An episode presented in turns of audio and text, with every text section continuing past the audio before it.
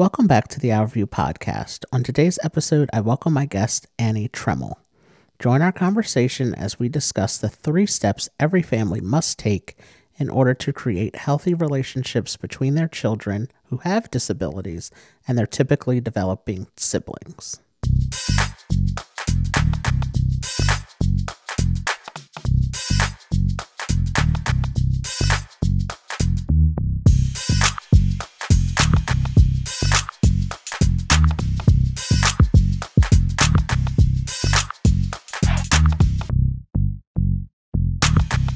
Like to welcome everyone back to another episode of the Our View podcast, where we aim to raise awareness, educate, and change the tone of conversation about disabilities.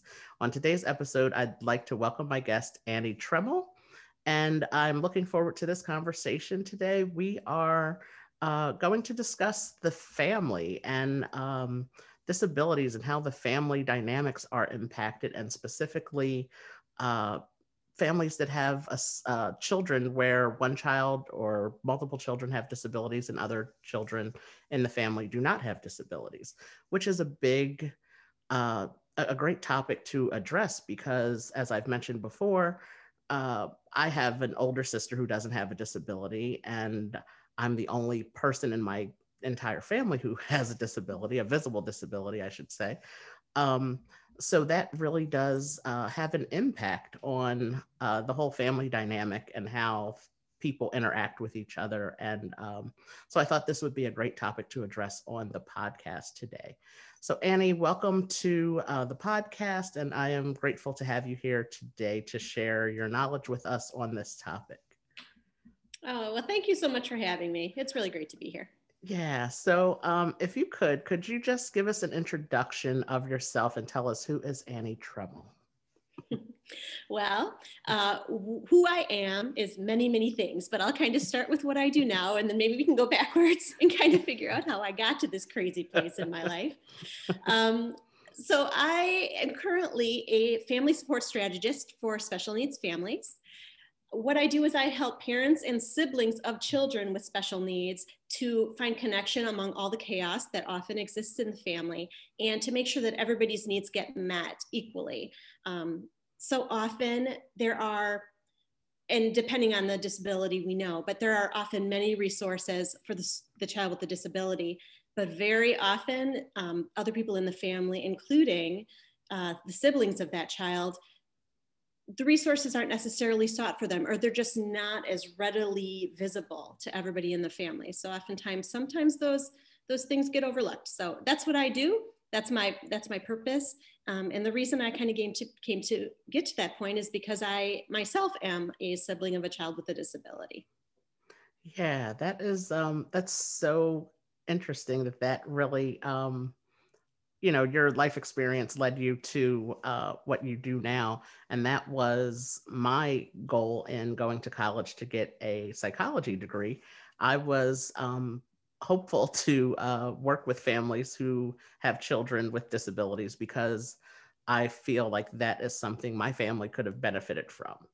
Um, you know and of course plans change and, and life takes you in different directions. And i am uh, totally happy with what I am doing now um, as as I work and and do this job here of um, owning my company of Our View and working with a nonprofit that builds inclusive playgrounds. Um, but it's it's so great when your life experience leads you to uh, your passion and to um, you know and, and leading you to, to what what it is you want to do in life and and where you find your place in the world to uh, to help other families and, and to help other people so that's uh, really great that that's how uh, that that came to be.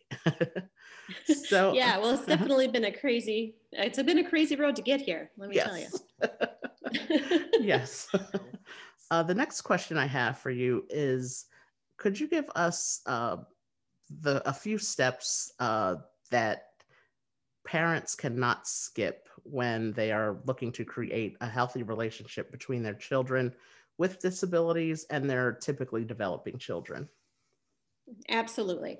And if it's okay with you, I'm yes. going to go back just a little bit more and just talk a little bit about when I was a kid because that's yes. kind of how I came to get to to these this method that I use when I work with families that yes. seems to work so well. Um, so I was the oldest of five. Uh, my middle sister, so it was me, two sisters, and two brothers. And my middle, my my youngest sister, middle child, was the child with the disability. She had autism and intellectual disability, and then a whole bunch, a whole host of other medical issues that kind of sometimes come along with those things. The thing about my family was it would have been crazy anyway, right? You have seven kids and a small, or five kids, seven people, small house. We were already a little nuts but you throw my sister in there and all the stuff that comes with that.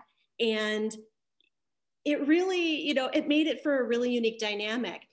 With that many people and a sister with such high need, and frankly, not a whole lot of money, most of our resources went to helping her. And it makes sense. And it's what we needed to do.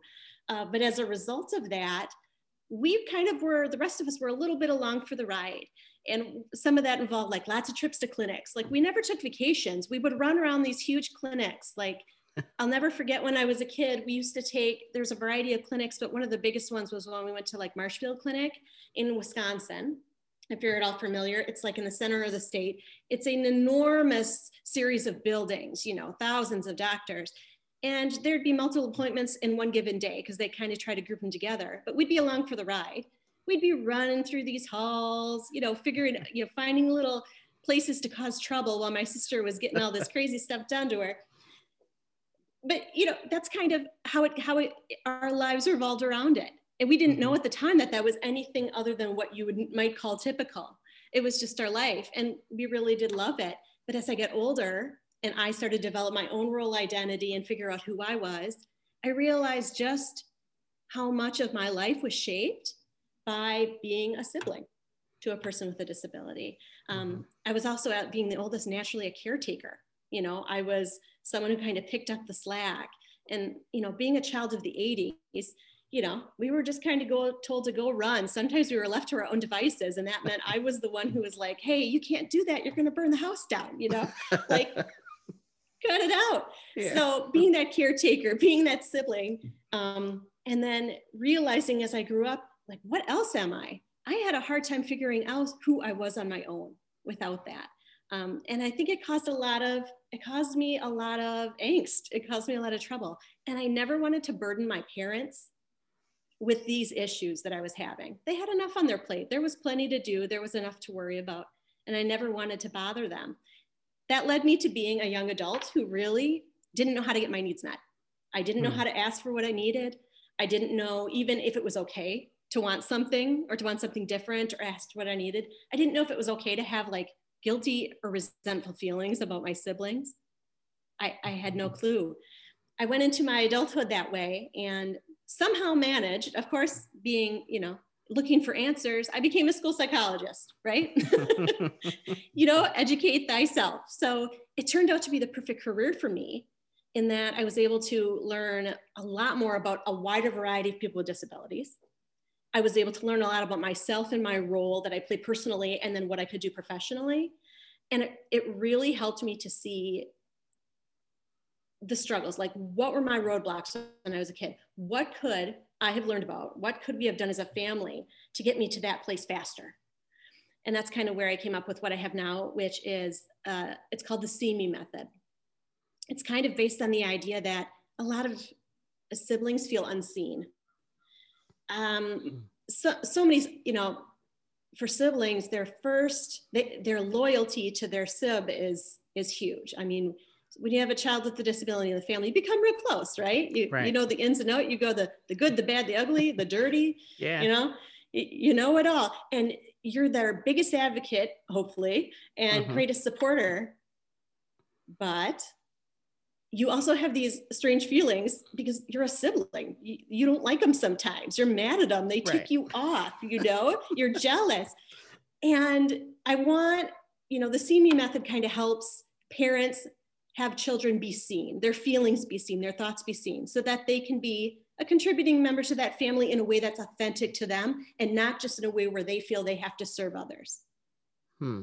That's really good. And it's it's so important because it is the like you I love the name, the see me method, because it's it's almost like at times you know the other sibling takes the back seat and it's it's all the attention a lot of the attention is on the sibling that has the disability and um you know and that that's other sibling or the other siblings are they're individuals too and it shouldn't um you know like you said sometimes you just fall into certain roles and you just become the caregiver and uh you know but outside of that they are uh people and individuals too so it, it really is uh you know, it's really great that you've created this well, thanks. Well, and I mean, it's important to note too, this kind of dynamic isn't just bad for the typically developing sib. I mean, when you are having these feelings towards your sibling with a disability and you're not able to voice them, verbalize them, deal with them, mm-hmm. that really affects your relationship with them. That's not fair to them either. Right. You know, they it's it's they're in the same situation as you are. You've been put there. Mm-hmm. You know, nobody nobody created this. Right. So, yeah. Nobody can control you know, it. Yeah. right. Right. No. And they at least of all have the ability. So it's really important for every member of the family so that those relationships and connections can happen. And so that as adults, you can have really good relationships. Yeah. That's really cool. Really great.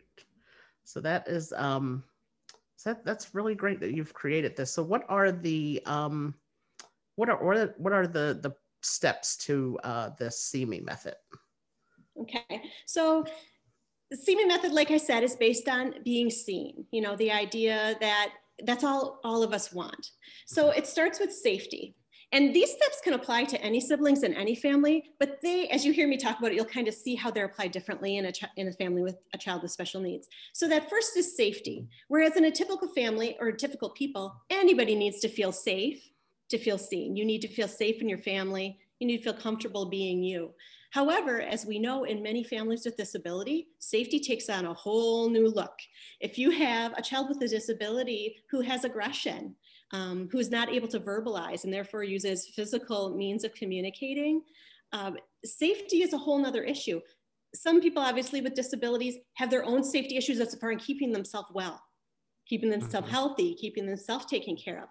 So when we look at that within um, families with disabilities, it's not just about establishing trust. It's about establishing actual, you know, things and, and techniques in your home that keep everyone physically, mentally, emotionally safe. Yeah. So the second piece of See Me method is the engagement piece. And really the engagement has a lot to do with, frankly, attention, being attended to as a person um, receiving that time and receiving that quality interaction with the people um, that you live with. So many times in families with disabilities, we simply run out of time. There's only 24 hours in a day. How much can you do? Mm-hmm. Um, so it's really, really important that we we figure out how to attend to all of the siblings in the family, um, particularly since frankly, a lot of the times the child with a disability would love to have the attention of someone else for a little while. That's a good thing. it helps everybody, right? Yes. Sometimes they're just like, leave me alone, you know, get out of my way, I'm fine. So, um, and there's other siblings in the family who would love that attention at that point. So we focus a lot on that. And then the last E in C is for empowerment the idea that every single person in the family, including the typically and non typically developing kids, need con- they need control. They need control of their own life. They need the word I'm looking for is purposeful choices uh-huh. in their lives on, on how the their role in the family, how, how things go. Um, so it, it's and unfortunately, oftentimes, if a family with disability is in crisis, control goes out the window, right? That's what we all yeah. want. Nobody has it, and it's gone. Um, and even on a day to day basis, if we don't set our environment up for support, like every day on a daily basis, we can often feel out of control and not even know why. Right. Simply because we don't have those supports in place. So that's a, a huge piece. Um, and that's like the main core of the See method is those three things, safety, mm-hmm. engagement, and empowerment. Yeah, that is they're and they're all like you said, they're all very much needed and um you know, and they, they really they really do apply to you know any family really, and it's uh you know definitely uh, those families with uh, children with and without disabilities. So it's very uh, very great, and I love the acronym for C. That's uh, very easy to remember. Thank you. That's yes. what I was going for. yes. very easy to remember. That's good. nice and short. So, but um, yeah. So, uh, so I I loved again. I loved hearing your your story and your background of how um, how you got to this point of wanting to uh, create something that would be beneficial for uh, families uh, who have children with and without disabilities. And it's just really, um, it's very important. Again, I, um, when you were talking about, uh, you know, your, your siblings being your, your greatest support, I always tell people there's nobody that fought more with me than my sister but there's nobody who supported me more than my sister and looked yes. out for me more than my sister. fought with you and fought for you. Right. Yes. And, and sometimes both in the midst of a se- in one minute, right? Absolutely. yes. One one second and one the other. And it's Absolutely. so funny. And I can remember my mom would always tell my sister, like, he uses crutches, he uses a wheelchair. He's going to be bigger and stronger than you one day, and he's going to hurt you. you know, he's going to hurt you. And I'll never forget it. Mm-hmm. She was um and we were we were not not adults, but we were uh teenagers and it was a sad story. It was the the week that my dad had passed away and I was 17. My sister was starting her first year of college in another state, so she had come home and she came home and she wanted to lay in my bed with me. Um, for what reason, I have no idea. never, never, never did that before. But what she did was she was in my room to really just bother me. So she kept touching my face and she's like just doing things and just just enough to bother me. So the one thing I remember and I um I put my one arm under her neck and I put my other arm under under her legs and I threw her across my body onto the floor. And all I remember is my mom saying in the next room, I told you he would be bigger than you one day. you know, and, all my sister said was, okay, good night. I'll see you tomorrow. I was like, suddenly the dynamic shifts. Yeah, I just kept saying, like, leave me alone, leave me alone. So I, I can definitely relate to, um, you know, what you were saying about your your siblings you know being your greatest support but then uh you know just like everybody else every other family it's you know you, you have your arguments yeah. and your disagreements and things like that and um so it's really uh again it's really great that you have created this um you know this method and you're working with families to uh help everybody just work together and and make the family um, you know make the family work. And that's uh, you know the most important. We all have to uh, work together because again like you said it's it's something that nobody can change. Nobody created this uh, you know the situation with the child having a disability the, the sibling having a disability but there are ways that we can all uh, work together and and just be successful as a unit and work together. So that is uh, very very important um, so what what would be one piece of advice that you would give to parents who are raising children um,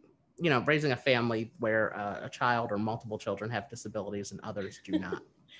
yeah, um, that's a great question. My initial gut response is to say, hang on tight, but yes. that's not very helpful. So I think what I'll say instead is um, don't isolate yourself. Be really aware of what of, of how you're responding when people offer to help you and whether or not you're isolating yourself. Because I find so many parents, particularly moms, uh-huh. when someone offers to help, you know, they have this this conversation going through their head so quickly and almost unconsciously of, man, you know, do they really want to help? You know, do they really want to see what's going on here in this household? Do they really want to see the reality of my life? Is it going to be too much for them to handle? Am I then going to have to deal with their feelings for how this is going for them if they're helping me? Wait a minute, it'll just be easier for me to do it myself. And suddenly what pops out of their mouth is, nope, I'm fine. Mm-hmm. Right? It's just, just a form of isolating ourselves um, when really we need to be creating that circle of support that we talked about earlier. So my biggest, my biggest thing is ask for help. Recognize when you might be isolating yourself or creating this barrier to mm-hmm. help and you know look for support and wherever you manage to find it there are many groups there are coaches like myself there are other families who maybe have a few tricks that you don't know about yet you know if yes. we share those struggles that we're having um, it's amazing the resources that suddenly start to pop up that are easy to implement and that make us feel a lot more supported and just a lot more happy in our lives in general. Yes, that is so true. And um, through doing this podcast, I've connected with um, a lot of people who have different types of disabilities. I've, I've been able to interview. And the one thing that a lot of them say um, is that the network of support that they've had throughout their life, and they can remember being, you know, younger and just how extended family and, and family friends just really stepped in to help. And, um, you know, and even today where they have friends, and even for myself, where, uh, you know, having friends that just over the last year that have just checked in on me and said, Hey, I'm going to the store. Do you need anything?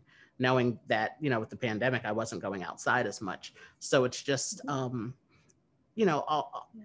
the, those who are offering help, you know, thank you so much. And uh, mm-hmm. just being willing to accept the help. And like you said, connecting with other families who uh, are experiencing the same or similar um, diagnosis as, as you are. And, uh, you know what works for them and you might be able to try it and say like oh wow that works for us too well absolutely and and it's gold right mm-hmm. those those connections are gold and i love that you brought up like this last year like you know with covid and the pandemic and everything yes. that's been happening you know feeling feeling safe in general has been a very hard thing for everybody yes. and if you're a parent or a person um, like many of us are introverts or just someone who tends to be a little more you know i'll figure this out myself there's a really good chance you've isolated yourself in this last year right. slowly without even realizing it. So, you know, maybe just take a little inventory and make sure that you're getting what you need because yeah, that's just those those people, those resources, it's just invaluable.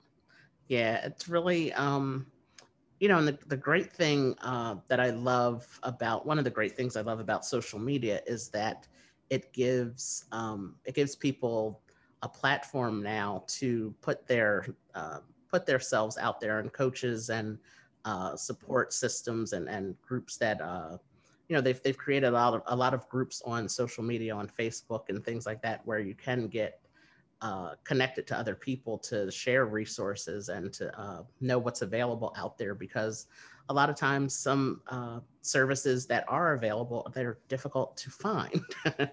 Uh, yeah yeah absolutely. Yeah so it's yeah they want find. you to find them but they, right. they want you to find them, but they how do they get to you? Social right. media is great. Yes. Yeah. yeah. So it's really great to uh, you know to connect with other people and um, you know see what works for them and and it might just work for you as well. So um, yeah, thank you so much for this uh, conversation for this great uh, these great steps and tips that we can um, you know again utilize and, and implement within our own families to um, you know, better, like I said, just make us all work together as a, a unit. And um, it's that we're better together.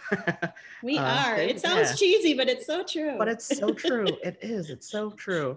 Um, and then it's it's again going back to what we were just saying about um, you know accepting the help and just uh, being willing to uh, you know let go because that's part of um, that's part of a self-care thing as well and it just it really helps mm-hmm. alleviate some of the uh, you know not much but it helps alleviate some of the stress that you know might be going on and just um, you know bringing other people into uh, you know to assist with uh, some some things that um, you know you may need help with so it's very important that uh, again it's very important i'm very glad that we had this conversation and i appreciate your uh, your time and your knowledge and and the the way you just broke everything down was very easy to understand. So I uh, thank Aww. you so much for that. well, thank you. It's a great opportunity, a great conversation, and I always love an opportunity to to share and to help. Yeah, great. So thank you so much, and you have a great day. you too. Thank you for listening to this episode of the Our View podcast. Leave us a review wherever you listen and let us know what you liked about this episode. Subscribe to our YouTube channel and be sure to follow us on all social media platforms for more disability related content at Our View for Life. That's O U R V I E W, the number four L I F E. If you listen to this episode on your phone, take a screenshot and post it to your Instagram or Facebook stories and be sure to tag us. We thank you for listening and take care.